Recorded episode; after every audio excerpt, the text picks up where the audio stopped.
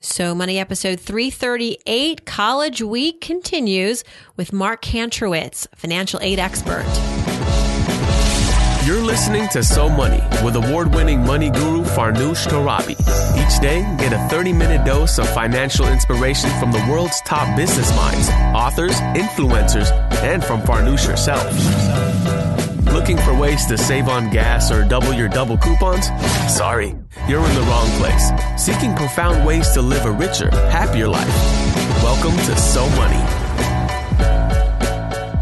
So Money is brought to you today by Wix.com. Need a website? Why not do it yourself with Wix.com? No matter what business you're in, Wix.com has something for you. Used by more than 75 million people worldwide. Wix.com makes it easy to get your website live today. You need to get the word out about your business. It all starts with a stunning website with hundreds of designer made customizable templates to choose from, the drag and drop editor, and even video backgrounds. There's no coding needed. You don't need to be a programmer or designer to create something beautiful. You can do it yourself with Wix.com. The site empowers business owners to create their own professional websites every day. When you're running your own business, you're bound to be busy, too busy, too busy worrying about your budget, too busy scheduling appointments, too busy to build a website for your business. And because you're too busy, it has to be easy. And that's where Wix.com comes in. With Wix, it's easy and free. Go to Wix.com to create your own website today. College Week continues on So Money, everyone. Hope you're enjoying this themed week. Today, a very special and important guest as we dive into college and affordability and student loans. Our guest today is a nationally recognized expert on the topic of student financial aid, scholarships, and student loans. His name is Mark Kantrowitz. You may have seen his name quoted in the media often. He is my go-to expert, my go-to resource when it comes to learning more about student loans. Mark aims to deliver practical information, advice, and tools and resources to students and their families so that they can make informed decisions about planning and paying for college.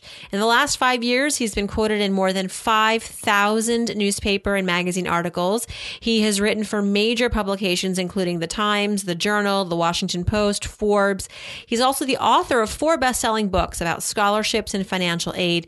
We discuss what works for you and against you when it comes to receiving financial aid, demystifying the FAFSA, the free application for federal student aid, what gets factored in and what doesn't how to earn more money as you go through college and you may experience a worsening of your financial circumstances. Maybe a parent at home loses his or her job.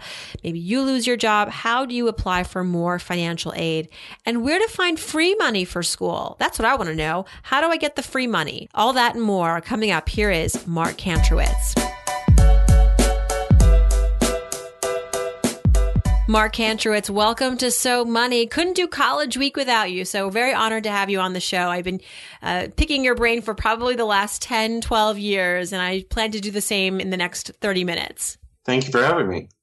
Mark, I didn't think I knew this about you, but you have a background in computer science. Your consulting firm focuses on um, computer science, artificial intelligence, and statistical and policy analysis. So then how is it that you are also the foremost expert on student financial aid? Can you t- maybe explain that for me a little bit? How did that happen? Well, I was one of those kids who won a gazillion dollars for both my undergraduate and graduate education.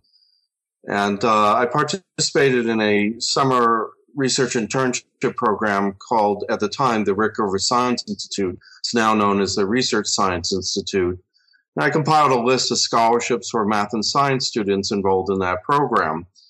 Uh, and then somehow Prentice Hall heard about that uh, in 1992, asked if we'd like to do a book. The book came out in 1993, right around when the web had started. And rather than answer the questions we were receiving by email again and again, I started uh, posting the answers to a website called FinAid. And uh, then the website took on a life of its own uh, and grew to become one of the number, the top three websites about planning and paying for college. So it started with your own kind of genius of getting into school with all these scholarships and then that tr- m- merged into or migrated to you contributing to FinAid, which is a phenomenal resource for college planning. And then from there you went to Edvisors and now you're, uh, you're independent. Well, um, I expect to be working for another company very soon. Um, and the I was laid off by Edvisors, but uh, I expect to land somewhere else very soon.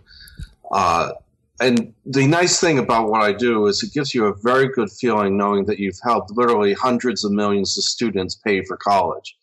And my goal is to try to make it as easy as possible, despite the complexity of financial aid. And financial aid is like an alphabet soup of acronyms. It's almost like t- speaking a foreign language. Right. Oh. And, and, no doubt need someone like with your background, your experience to help us break it all down. Mark, what would you say? What is the characterization of the student loan situation that we're in right now? I'm looking at the numbers over a trillion dollars in student loans outstanding college is not getting any cheaper. Interest rates are not getting any lower. So where are we right now? You've been covering this territory for decades. Where, where are we right now in terms of the, uh, the extremity of it? And give us some hope too. Is there anything that might be coming in the in, down the pipeline or changing that could be beneficial to student borrowers? Well, total student loan debt outstanding exceeded credit card debt in 2010 auto loans in 2011, and it reached the trillion dollar mark in 2012. Now, while these may be impressive milestones, what's more important is the impact on individual students. The average debt at graduation for a bachelor's degree is about $35,000. Uh, the average starting salary, though, is greater than that. So long as your personal student loan debt at graduation is less than your starting salary, you'll be able to repay your student loans in 10 years or less. It's when your debt exceeds your income, when your debt's out of sync with your income, that you're going to struggle to make those loan payments. And you'll need an alternate repayment plan like extended repayment or income driven repayment to afford your monthly loan payments. But those repayment plans reduce the monthly payments by stretching out the term of the loan to 20, 25, or even 30 years, which means you'll still be paying back your own student loans when your children go to college. And that's going to have a cascading impact that's uh, very worrisome. And the primary driver of this increase in debt is the failure of government grants from both the federal government and the state government and other supported post secondary education to keep pace with increases in college costs. This has shifted the burden of paying for college from the government to the families. Family income has been flat since 2000, so the only way families have to pay for the increase in cost is either go to a less expensive school or to borrow more. And that's why we see debt continuing to increase. And it's reached the point where uh, about a quarter of the students who graduate, who use student loans to pay for their bachelor's degree, are graduating with what I would consider to be excessive student loan debt, debt that exceeds their annual income. As far as the government's burden, I've read also that some of these student loans, many of them will be forgiven, the federal ones, uh, because sometimes when you enter into these relief programs, if you're still not having, if you still have the debt after 20 years, it's forgiven. Where do you see the government maybe uh, falling apart because of this. I mean, there this is a huge financial burden if they're not able to manage the risk now, and eventually everyone's going to pay the price, not just families. Well, with the income-driven repayment plans, borrowers uh, will have their remaining debt forgiven after 20 or 25 years in repayment, but they're still going to be paying back their loans uh, based on their income as opposed to the amount they owe for those 20 or 25 years. So for many borrowers, they will actually pay more. Uh, it's only borrowers who are severely negatively amortized, where their uh, debt is significantly greater than their income, that they'll get a, fi- a, a net financial benefit from having the debt forgiven. as well as borrowers who pursue public service loan forgiveness, which has a forgiveness after 10 years. So I don't see this necessarily as being a um, a big problem for the taxpayer. Uh, the uh, hit to the federal budget, uh, even in the most pessimistic of models, is a very small fraction of a percent. Uh, the real problem is that we should be designing our financial aid system so that people don't take on more debt than they can afford. We should give them grants before the fact, not grants after the fact in the form of forgiveness. What can students do right now? They're going into college, college is looming. What can families do to maximize the affordability, to make it efficient, to make sure that they're getting what they need? As you said, the financial aid uh, world is full of acronyms and it's very hard to analyze. So if you could boil it down for us just simply, what are the steps that families need to take to make sure that that their children are off to college responsibly affording it and and by the way maybe that they shouldn't go to college right away is that part of the equation too or part of the consideration which i think 10 years ago would have been a terrible thing, a terrible thought. But now it seems like, you know what, maybe that extra year between high school and college is is a smart thing to do. The transition is smart. Well, uh, first of all, the best thing that you can do is to save for college because every dollar you save is about a dollar less you're going to have to borrow. And every dollar you borrow will cost you about $2 by the time you pay back that debt. So simply by saving, you're going to save money. Now, if college is just around the corner, you can still save. I mean, even very late in the game. But if it's time to uh, get money to help pay for college, you want to use the first of these acronyms, the FAFSA, which is the free application for federal student aid. It is a free form that is used to apply for financial aid from the federal government, from the state governments, and most colleges and universities. There are a handful, less than 200 colleges that use a different form called the CSS Financial Aid Profile Form for awarding their own financial aid, but they still use the FAFSA to award, to award the federal and state aid. Uh, and this form, the FAFSA, is used to apply for grants, student employment, and loans. There are also other forms of financial aid that are awarded through the tax system. The American Opportunity Tax Credit provides up to $2,500 a year as a partially refundable tax credit on your federal income tax return based on amounts that you spend for tuition and textbooks.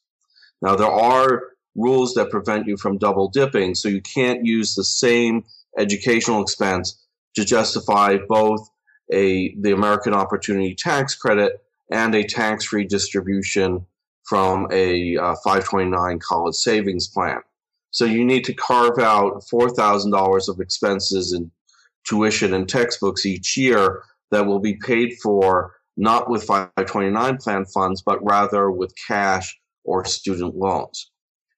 Uh, and there are, in addition to the need based aid that you can get from the uh, through the FAFSA, there are also private scholarships uh, that are provided by philanthropists, foundations, corporations, uh, and a variety of other organizations to help students pay for school. The best way to find these is to use a free online scholarship search service. Uh, there's a one from fastweb.com, F-A-S-T-W-E-B.com. The College Board has one. There, there are several free tools uh, available. And uh, I highly recommend using these because they match you against a database of scholarships to find just the scholarships for which you're eligible. And keep in mind that these are free services. If you have to pay money to get money, that's the, um, then it's probably a scam. And You should never invest more than a postage stamp to find out information about scholarships or to apply for scholarships. Thanks for that reminder. Then, yeah, it's really important. Let's take a quick break now to give some love to one of our sponsors today, Mile IQ, the number one mileage tracker app.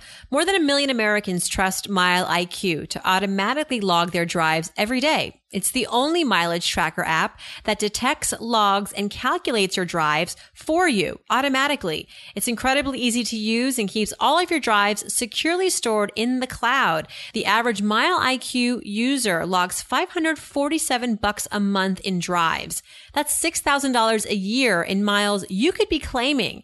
The app has a five star rating both in Google Play and iTunes app stores. So stop wasting time manually tracking your miles and stop losing money that you should be redeeming. MileIQ does all the work, letting you focus on what's actually important, like your business and driving.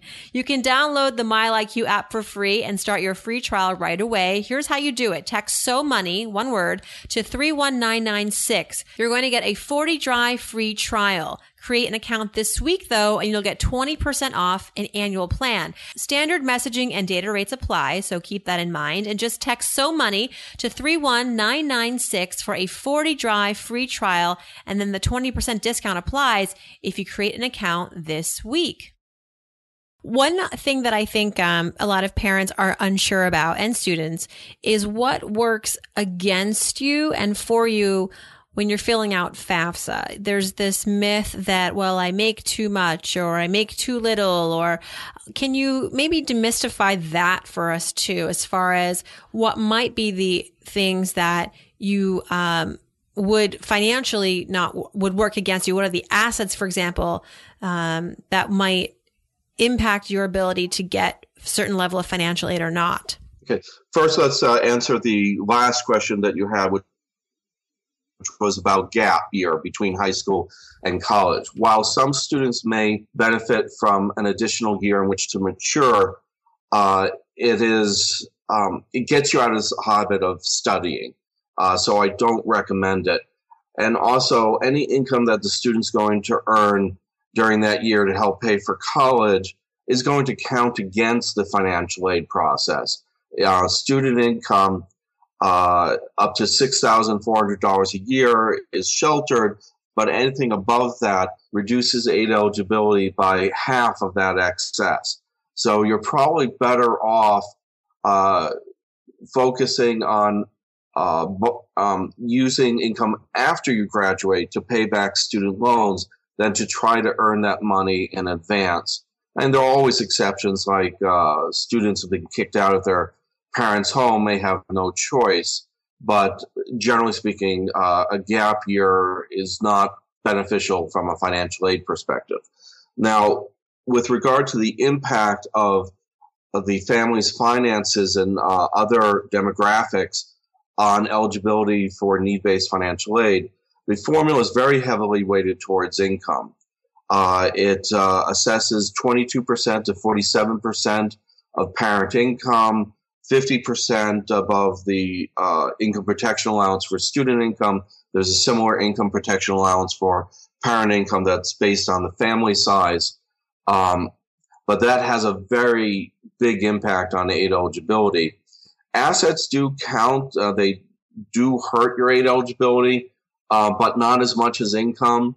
Uh, there is 20% uh, of student assets and in a worst case scenario, 5.64% of parent assets. So you want to save in the parent's name, not the child's name.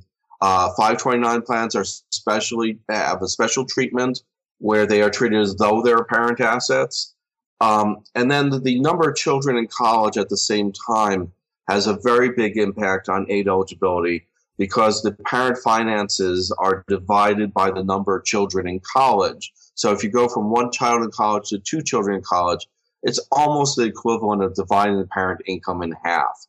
Uh, so there is no explicit income cutoff on eligibility for the federal grants. Uh, 95% of Pell Grant recipients, which is a federal grant, um, have family income um, under $60,000 a year. But if you have multiple children in college at the same time, you could have a six figure income and still qualify for that. Uh, also, the federal Stafford loan, which is a student loan, and the Parent Plus loan, which is borrowed by parents on behalf of their children, are available without regard to financial need. You still have to file the FAFSA to qualify because they want to make sure you get all the need based aid for which you're eligible before turning to the loans. But those are available to anybody regardless of income. You, you can be incredibly wealthy and still qualify for those loans. And they are relatively low interest, fixed rate loans available. The, the Stafford loan is available without regard to the student's credit history. And most students don't have a credit history, or if they happen to have one, it's usually a bad one. Uh, so the ways to improve your eligibility for need-based aid uh, involve avoiding artificial increases in your income during the base year. That's the year upon which the FAFSA is based, um, which is currently the prior tax year. But starting in 2017 18, it's going to be the prior prior tax year. In other words, two years before, so that families will be able to file the FAFSA based on the most recent tax return without having to do this song and dance of you have to base it on the tax return, but you haven't filed the tax return, so you use an estimate and you correct that estimate later. They'll be able to use the actual information that has already been filed. Well, you bring up a good point, which is that income does fluctuate, especially these days. Parents uh, don't necessarily have that solid nine to five job. You and I have both been laid off. So we know that sometimes one year is not the ideal year to be applying for aid or, or in some cases it is because your income is, uh, relatively lower. But it brings up a good point too that once you're in school, you parents should know and, and, and students should know that you can always reapply for aid if especially we, we talked about this in the past mark the whole idea of um, a professional judgment review. Does that still work in, the sense that you can ask for more aid depending on if your family situation has uh, become has worsened financially in, in in the recent months or year that since you've gone to school? Right. So first of all, we need to emphasize that the FAFSA is filed every year you're in school uh, to provide aid for the subsequent uh, academic year. Uh, there is no, it's not a form that you file once. You actually, actually, you have to do it on an annual basis. Uh, and I've seen cases where families had only one child in college. They file the FAFSA. They don't get anything other than the loans. The next year they say, why bother? but they would have had a lot more aid because then they would have had two children in college. So it's important to file the FAFSA every single year, even if you got nothing other than loans the previous year. Now, if there are unusual financial circumstances that affected um, your finances last year that made them significantly different than this year, or anything that sets you apart from the typical family um, or affects your ability to pay, uh, you should ask the school for a professional judgment review. Uh, this is a process, and the, the FAFSA doesn't have a space in it for you to say, oh, but we have this unusual family situation. Like we have a special needs child who needs 24 7 nursing care, or uh, an elderly parent who needs 24 7, or I just lost my job and last year's income is not reflective of my ability to pay. Uh, those kinds of circumstances, you ask the school to do a professional judgment review. Some schools call it a special circumstances review or a financial aid appeal. You present them with documentation of these unusual circumstances, especially the financial impact of them. And then the school will, if they decide that it merits an adjustment, they will base that adjustment on the financial impact of those special circumstances on the family. For example, if you got laid off last year uh, during the base year, uh, what they or even after the base year, what they'll do is they'll look at your financial situation during the academic year, the award year. They will say, okay, you were laid off, but you got severance, and then you're getting unemployment benefits, and then you got a new job that doesn't pay as well. So, what's your total income during that uh, estimated income during that academic year. And uh, then they will make a change to your income figures on the FAFSA corresponding to the change in your total income.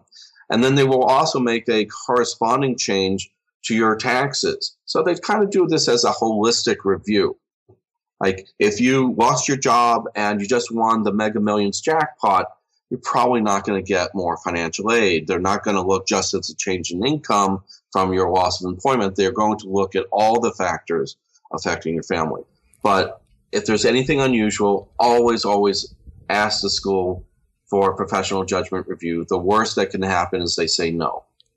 And I think that's the overarching tip here, right? That if you want money, you need to ask for it. They're not going to necessarily say, Hey, you know, Farnoosh, I understand you're going through some troubling times or, uh, understand maybe you got laid off last year. Here's some extra aid or here's that grant that you didn't qualify for last year, but this year you qualify. So you have to be the one that's your biggest advocate. Some advice now, Mark, and before we go, some advice for uh, graduates who have the loans, who have the debt, and they may not have been the ones who were conservative, who only borrowed less than their starting salary. They may be the ones like you characterized, uh, where they have a detrimental amount of debt, you know, something like twice their their income or six figures in debt. What do they do? And I would assume some of their debt is private loans, so they're not going to necessarily be able to go into a relief program for all of that. What can they do? Okay, well, the first thing is both federal and private student loans um, qualify for a student loan interest deduction, where up to $2,500 of interest that you spent on private, federal and private student loans is deductible as an above the line exclusion from income on your federal income tax return. That means you can claim it even if you don't itemize your deductions. Everybody who has student loans should take advantage of that. Also, many lenders, including the federal student loans, offer an interest rate reduction if you sign up for auto debit, where your monthly payments are automatically transferred from your bank account to the lender. Uh, and this is typically a quarter of a percent. Some of the private student loans will offer as much as half a percent interest rate reduction to take advantage of that because not only are you going to be less likely to be late with a payment, but you're getting this additional financial benefit. The, this is something that's kind of unique to student loans. Mortgages don't do that. I wish they did, uh, and certainly on my own mortgage. Um, now, with regard, if you're encountering financial difficulty, the first thing is talk to the lender, explore your options, because if you ignore the problem, it's only going to get worse and you will lose options for financial relief. For example, if you default on your federal student loans, you will lose the deferments and forbearances that are available on federal student loans. So you need to talk to the lender. And if there are the financial difficulties short term, like you got laid off, but you expect to get a new job in a few months, or you have medical or maternity leave and you need to suspend your loan payments, that's where you can get these deferments and forbearances that provide temporary relief. The problem with deferments and forbearances, however, is that interest may continue to accrue during that time period. And if you don't pay it as it accrues, it will cause your loan balance to go get bigger and bigger, um, digging you into a deeper hole. So they are not good solutions uh, for more long term financial difficulty where you are employed and you're getting a good salary, but your salary just isn't enough for you to afford your loan payments. In that case, you need to explore the alternate repayment plans, such as extended repayment and income driven repayment, which will reduce your monthly loan payments by stretching out the term of the loan. Um, there are alternatives, such as, and you could always get a second job in the evenings and weekends to help pay back your student loans uh, or ask your employer for overtime or a raise. Um, the benefit of that approach is that you have less time available to spend money. Um, now, let's suppose that you have extra money uh, that uh, you want to use to your advantage beyond the required monthly payments. Well, you can accelerate repayment of your student loans because there are no prepayment penalties on federal and private student loans you need to be careful to tell the lender that this extra payment that you're making should go be applied to the principal balance of the loan and not treated as an early payment of the next installment due because otherwise they might simply skip that next installment And you want them to make the reg, require the regular payments, and this extra money will go to paying down the principal balance of the loan. And the most cost effective method of doing this is to target the highest interest rate debt for quicker repayment. Now, that may not be your student loans, that might be credit card debt or some other form of debt. But what you do is you, t- you make the extra payments on that highest interest rate debt, which will reduce your overall average interest that you're paying and save you the most money in the long term. Uh, so definitely uh, focus on that. There are some other things though that I strongly recommend before you try paying off your student loans quicker. One is if your employer has an employer match to your retirement plan contributions, maximize the employer match because that's free money. Uh, and make sure you have at least three to six months of income uh, saved in an emergency fund, which is enough money to tide you over if you were to um, be laid off and have the typical duration of un- time in uh, unemployment. I mean, those you, you take care of that first before you start trying to pay off your debt more quickly. But then once you've got that under your belt, you accelerate repayment of the highest interest rate debt that'll pay off all your loans quicker and will save you more money on interest than any alternatives. Thanks for that reminder. Yes, very important. But of course, at least make those minimum payments. You don't want to. I think someone made the great analogy with for me the other day, which was that student loans can start off as medicine, but it can quickly become poison. if you ignore them and you miss those payments, uh, they can come to haunt you for the rest of your life because they're pretty impossible to uh, throw out in a bankruptcy. Mark Kantrowitz, thank you so much for sharing your wisdom with us this college week on So Money. We really appreciate it. You're welcome. That's a wrap. For more information about Mark, his website is kantrowitz.com, K A N T R O W I T Z. You can also follow him on Twitter at M K A N T, MKANT. You can download this episode, grab the transcript, and leave a comment at so SoMoneyPodcast.com as always. And while you're there, click on Ask Farnoosh. I know you've got a question for me. Send it in. And every Friday, I try to answer as many of your questions as possible on the Ask Farnoosh episode. Thanks so much for tuning in, everyone. Tomorrow, College Week continues, of course, and our special guest is Adam Carroll. He is a documentarian, has a very important documentary coming out this this month, very soon, about college and uh, student loans. You don't want to miss that. Stay tuned. Hope your day is so money.